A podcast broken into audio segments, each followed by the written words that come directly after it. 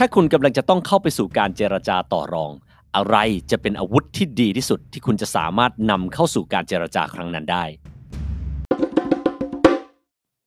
สวัสดีและยินดีต้อนรับทุกๆทท่านนะครับ เข้าสู่ทักษะ Academy นะครับ พื้นที่ที่จะช่วยให้กูรูผู้ที่มีความรู้ ผู้ที่มีความสามารถทักษะและประสบการณ์ในด้านต่างๆนะครับ สามารถที่จะถ่ายทอดนะครับ ความรู้ทักษะประสบการณ์นะครับของเขาไปสู่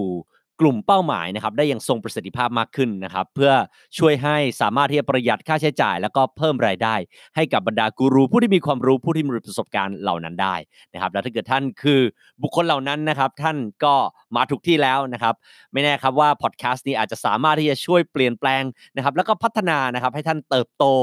นะครับมีศักยภาพมากขึ้น สามารถประหยัดค่าใช้จ่าย แล้วก็สร้างรายได้ให้กับตัวท่านเองมากขึ้นได้ด้วยนะครับเอาละนะครับอย่างอย่าเพิ่งเชื่อในสิ่งที่ผมบอกนะครับก็ลองมาฟังกันดูนะครับว่าจะเป็นยังไงบ้างนะครับสำหรับวันนี้ที่จั่วหัวอย่างน่าสนใจมากๆนะครับถึงอาวุธนะที่จะสามารถนำไปสู่โต๊ะของการเจรจาต่อรองได้นะครับ ก็นะหาใช่สิ่งอื่นใดนะครับ ไม่ใช่ปืนผาหน้าไม้ไม่ใช่ระเบิดนะครับ แต่ว่า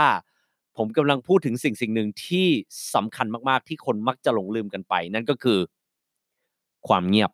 นะครับ ความเงียบนะครับเป็นหนึ่งในอาวุธที่ทรงพลังที่สุดที่คนจะนำมาสู่โต๊ะสนทนาได้นะครับ เคยมีบทความหนึ่งตีพิมพ์ใน The Washington Post นะครับ ก็กล่าวคำคำนี้ออกมานะครับ ซึ่งผมว่านี่เป็นเรื่องราวที่น่าสนใจมาก ๆ เลยนะครับ เพราะว่าเป็นสิ่งที่น้อยคนนักนะครับ จะนึกถึงแล้วก็น้อยคนนักที่จะใช้ แล้วคนที่สามารถใช้ได้อย่างทรงประสิทธิภาพเนี่ยเขาสามารถที่จะ การสนทนาการเจรจาต่อรองนั้น ให้ตนเองกลายเป็นฝ่ายได้เปรียบเลยนะครับถ้าเกิดท่านสนใจนะอยากจะเรียนรู้ว่าทำยังไงนะครับแล้วก็เป็นคนคนหนึ่งนะที่พยายามเจรจาต่อรอง หลายครั้งหลายหงจะต้องตกเป็นฝ่ายที่เรียกว่าโอ้ยอมเข้าอีกแล้วยอมเข้าทุกทีเลยสินานะครับก็การเอ่อการที่ได้ฟังพอดแคสต์ในวันนี้นะครับอาจจะสามารถได้ ทำให้ท่านได้ทริคดีๆอะไรบางอย่างกลับไปใช้งานได้นะครับผมโอเคนะครับก็เรามาพูดถึงข้อดีของความเงียบกันก่อนแล้วกันนะครับ วันนี้ผมได้นะครับวิจัยนะครับ เรียกได้ว่าทำการศึกษามานิดนึงนะครับ ในการที่จะหาข้อมูลมาประกอบตรงนี้นะเพื่อจะมาช่วยกันนึกมาช่วยกันคิดนะครับ ว่าเฮ้ยถ้าเกิดเราเงียบนะครับ เราเงียบแล้วบอกว่าเงียบแล้วมันได้ผลเงียบแล้วมันนำมาสู่กลายเป็นอาวุธที่แบบทรงประสิทธิภาพมาก ๆ เลยในโต๊ะเจรจาเนี่ยมันมีข้อดีอะไรบ้างนะครับ ก็ mwi นะครับ .org นะครับเว็บไซต์นี้นะครับเคยเออบอกว่านะครับจริง ๆ มีข้อดีของความเงียบที่เขานึกถึงออกได้อยู่ 3 อย่างด้วยกันนะครับลองคิดตามไปดูครับว่าท่านมีน้อยหรือว่ามากกว่าตรงนี้นะครับเขาบอกว่าข้อแรกก็คือความเงียบเนี่ยเป็นการบอกเป็นในๆนะครับถึงความมั่นใจ เวลาที่คุณเงียบเนี่ยมันแสดงให้เห็นว่าคุณมีความมั่นใจในตัวเองนะครับแต่ว่าตรงนี้หมายความว่าคุณจะต้องเงียบแล้วเอาวัจนภาษามันจะต้องสอดคล้องกันด้วยเนอะนะครับไม่ได้หมายความว่าเงียบแล้วทำหน้าเลิกลักเลิกลักนะครับแบบนั้นมันก็ดูไม่มั่นใจอย่างแน่แท้และอย่างแน่แท้เลยทีเดียวอยู่แล้วนะครับอันที่2ครับความเงียบแสดงให้เห็นว่าคุณกำลังฟังเขาอยู่นะครับมันเป็นการโยนคล้ายๆ กับว่าโยนลูกบอลไปสู่เขาอะครับว่าเขาจำเป็นจะต้อง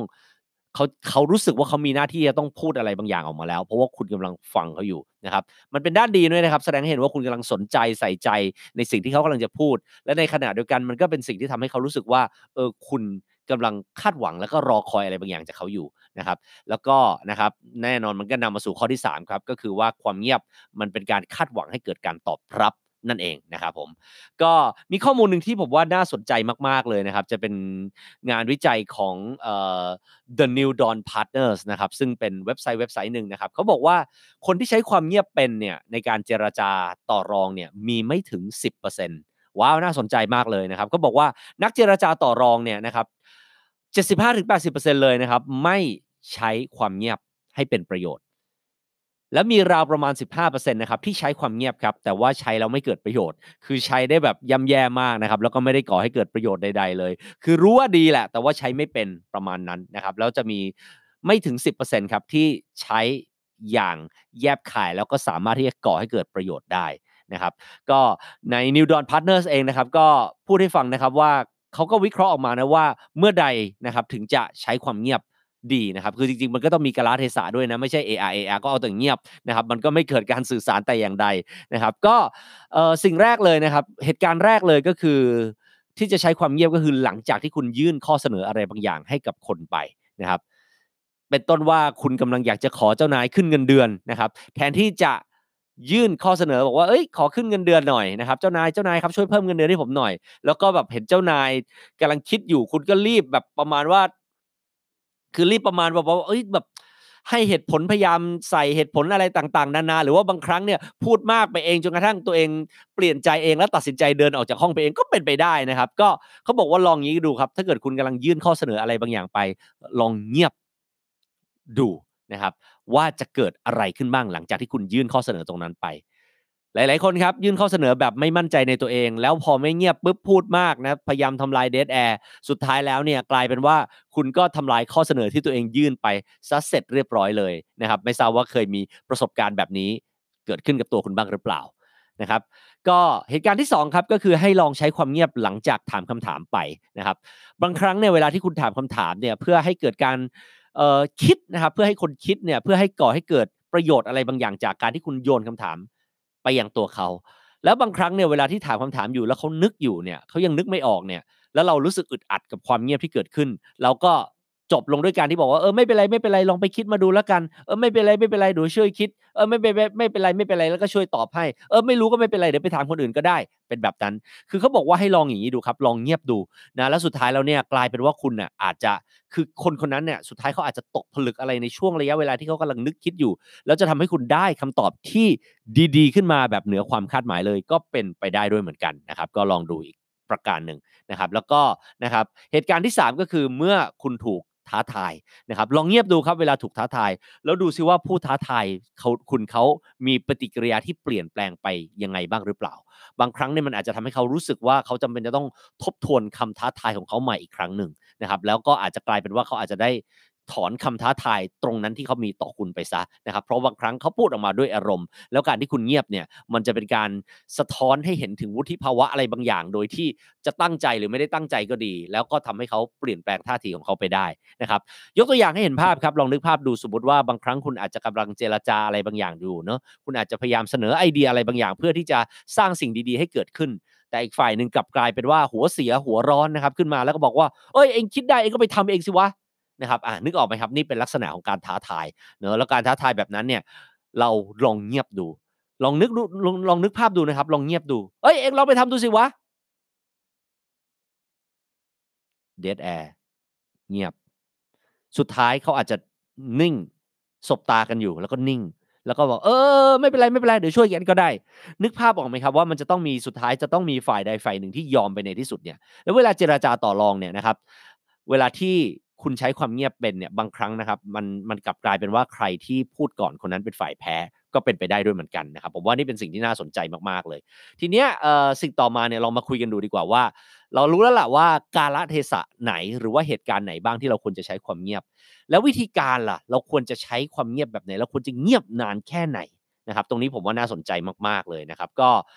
มีข้อมูลนะครับออกมาบอกว่า ถ้าเกิดเงียบเนี่ยคือ จะเงียบจะเงียบเนี่ยมันก็ต้องมีระยะเวลาพอสมควรนะคือ ถ้าเกิดเริ่มตั้งแต่ 3 ถึง 5 วินาทีขึ้นไปเนี่ยนะครับเริ่มได้ผล เริ่มได้ผลเขาบอกว่าสิ่งมหัศจรรย์นะครับ เวทมนต์จะเริ่มเกิดขึ้นหลังจากที่คุณเงียบไปแล้วประมาณ 3 ถึง 5 วินาทีนะครับเพราะว่ามันเริ่มเกิดความอึดอัดขึ้นในการเจรจาหรือว่าการสนทนาครั้งนั้นแล้ว แล้ว คู่กรณีคู่สนทนาของคุณจะต้องตัดสินใจทำอะไรบางอย่างแล้วล่ะนะครับ เวลาที่เขาเริ่มอึดอัดแบบนั้น แต่ถ้าเกิดคุณฝึกตัวเองซะจนชินนะครับกับความเงียบตรงนั้นนะครับ คุณจะไม่อึดอัดนะครับ แล้วคุณก็จะเป็นคนที่สามารถที่จะคุมสติ แล้วก็คุมสถานการณ์ที่เกิดขึ้นในระหว่างที่ความเงียบกำลังดำเนินไปในการสนทนานั้นได้นะครับโอเคนะครับ นั่นคือ 3-5 วินาที แล้วก็ถ้าเกิดเงียบไปได้ถึง 10 12 วินาที เขาบอกว่าช่วงนี้เป็นช่วงแบบ prime time เลยนะครับ prime time เลยคือแบบว่า เฮ้ย เวทมนต์มันมันมันกำลังมันกำลังถูกร่ายออกไปอยู่ มันกำลังเกิดความอึดอัด จนกระทั่งเขาจะต้องรู้สึกทำอะไรบางอย่างออกมาแล้ว หรือไม่กระทั่ง คือบางทีมันก็เป็นทั้งทั้ง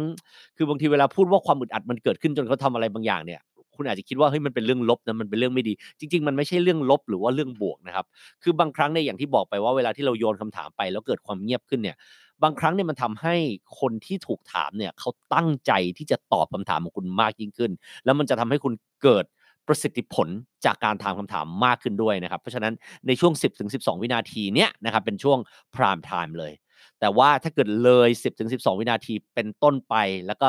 เวลาไหลไปไหลไปไหลไปเรื่อย ๆ แล้วเนี่ยนะครับประสิทธิผลจะเริ่มลดลงละ มันอาจจะเริ่มกลายเป็นความอึดอัดที่มันไม่ก่อให้เกิดประโยชน์ใด ๆ แล้วก็เป็นไปได้ จนกระทั่งไปถึงจุดที่ถ้าไปถึง 45 50 60 วินาทีเมื่อไหร่เนี่ยขอให้รู้ตัวครับว่าถ้าเกิดมันเงียบขนาดนั้นได้จริง ๆ เนี่ยได้เวลาที่คุณจำเป็นจะต้องทำลายความเงียบนั้นลงแล้วนะครับทำลายความเงียบนั้นลงแล้วด้วยคำพูดอะไรบางอย่าง แต่ไม่ได้หมายความว่าให้คุณเป็นฝ่ายยอมในการเจรจาต่อรองครั้งนั้นนะครับ ไม่ใช่จบลงด้วยคำว่า เออเออไม่เป็นไรไม่เป็นไรช่างมันเถอะไม่ใช่แบบนั้นนะครับ แต่ให้ลองใช้คำนี้ดูครับ ลองพูดว่าโอเคนะครับ เอาเป็นว่าเดี๋ยวเรากลับมาคุยเรื่องนี้กันอีกทีหนึ่งตอนจบแล้วกัน นึกภาพออกไหมครับ เราไม่ได้ยอม เราไม่ได้ผ่อนปรนหรืออะไร เพียงแต่ว่าเราบอกว่าโอเค เรารู้สึกว่าตอนนี้ยังคิดไม่ออกหรือว่ายังไม่รู้จะไปยังไงกันต่อ เดี๋ยวกลับมาคุยกันอีกครั้งหนึ่งในเรื่องนี้นะครับ นี่คือเทคนิคง่ายๆนะครับในการที่จะนำความเงียบนะครับ มาใช้ให้เกิดประโยชน์กับการเจรจาต่อรองนะครับ ก็ลองใช้กันดูครับ ใช้ได้ผลไม่ได้ผลเป็นยังไงนะครับ ผมเชื่อว่ามันเกิดจากการฝึกฝนด้วยแหละนะครับ แล้วก็ลองดูนะครับว่าถ้าเกิดมัน work นะครับหรือไม่ work ยังไงเนี่ยถ้าเกิดมีโอกาสยังไงก็ลองมาแชร์ให้ฟังกันต่อไปนะครับ แล้วถ้าเกิดนะครับ ผมก็หวังเป็นอย่างยิ่งนะครับว่า การเอ่อพอดแคสต์ของผมในวันนี้นะครับจะเป็นประโยชน์นะครับให้กับท่านในการสื่อสารนะครับในการพัฒนาการเจรจาต่อรองของท่าน ให้เกิดประสิทธิภาพให้มีประสิทธิภาพมากขึ้นด้วยนะครับก็สำหรับวันนี้ขอบคุณทุกท่านมากๆนะครับที่อยู่ฟังด้วยกันนะครับจนจบเลยนะครับ ก็ขอให้ทุกขอให้ท่านมีความสุขนะครับสนุกสนานไปกับทุกย่างก้าวของการเติบโตนะครับสำหรับวันนี้ลาไปก่อน แล้วเจอกันใหม่ในตอนหน้าขอบคุณและสวัสดีครับ